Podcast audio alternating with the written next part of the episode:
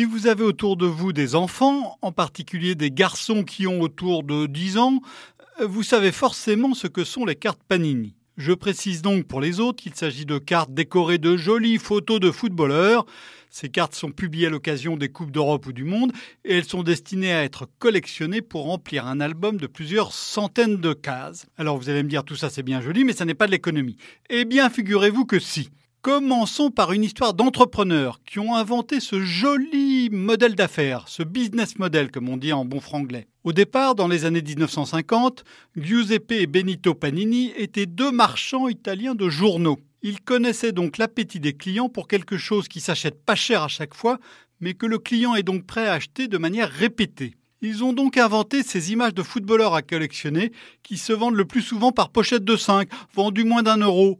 Cher, hein Mais l'édition monte vite. La collection complète revient à près de 150 euros, ce qui va largement au-delà de l'argent de poche d'un gamin. Et encore, ce prix est largement minimisé, car en achetant plusieurs pochettes, on a forcément des doublons. Deux mathématiciens de l'Université de Genève, Sylvain Sardi et Yvan Vélénic, ont calculé qu'il faut acheter près d'un millier de pochettes pour espérer terminer un album, d'où l'apparition de l'échange pour limiter le coût. C'est la deuxième leçon d'économie des cartes Panini la formidable puissance de ces échanges. Si 10 personnes troquent leurs cartes, chacune peut espérer avoir une collection complète en achetant non pas 1000 pochettes, mais seulement 250. Voilà pourquoi les chères têtes blondes n'ont pas fini d'échanger. Elles ne sont d'ailleurs pas les seules. Hein. Au Brésil, deux assistants parlementaires viennent d'être limogés après avoir été surpris par une caméra en train de troquer des cartes Panini sur les bancs de l'Assemblée en pleine session. D'autres stratégies sont possibles hein, pour euh, avoir la collection complète. Sardi et Vélénic suggèrent une méthode en trois temps. Acheter une boîte de 500 vignettes, puis acheter 40 pochettes et échanger les cartes avec d'autres, puis acheter les 50 dernières cartes manquantes à Panini qui propose cette option à 25 centimes pièce. Euh, sur Internet, un collectionneur propose une autre stratégie. Hein. Il dit qu'il est plus facile de demander à 13 amis d'acheter chacun 50 vignettes directement à Panini. Euh, dans une cour de récréation, l'échange engage tout au plus quelques dizaines de personnes. Mais à l'ère d'Internet, la donne change complètement. Des dizaines de sites organisent des trocs d'autocollants Panini.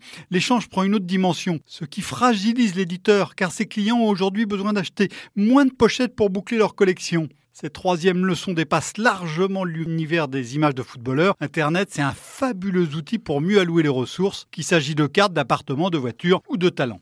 La maison Panini, qui fabrique chaque année plus de 5 milliards d'images, tente donc de trouver des parades. Elle accroît le nombre de cartes d'un championnat à l'autre, et pour préserver les marges, on relève les prix. Au Royaume-Uni, les tarifs 2018 ont ainsi augmenté de 60% par rapport à la Coupe du Monde précédente. Du coup, les ventes ont chuté. L'effet a été redoutable.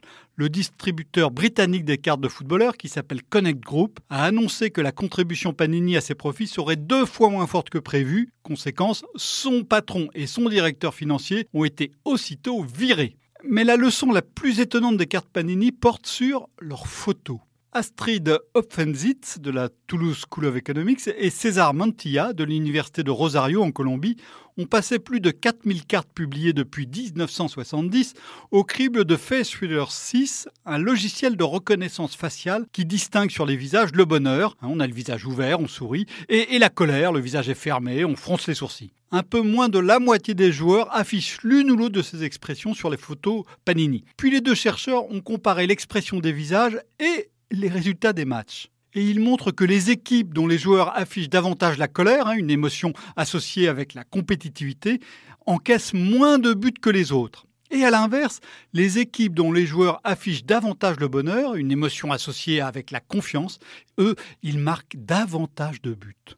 J'ai donc regardé les 18 cartes françaises de l'édition 2018. À vue d'œil, il y a seulement 5 joueurs qui semblent heureux et Paul Pogba paraît d'une humeur massacrante. Mais pour l'instant, rien n'est joué.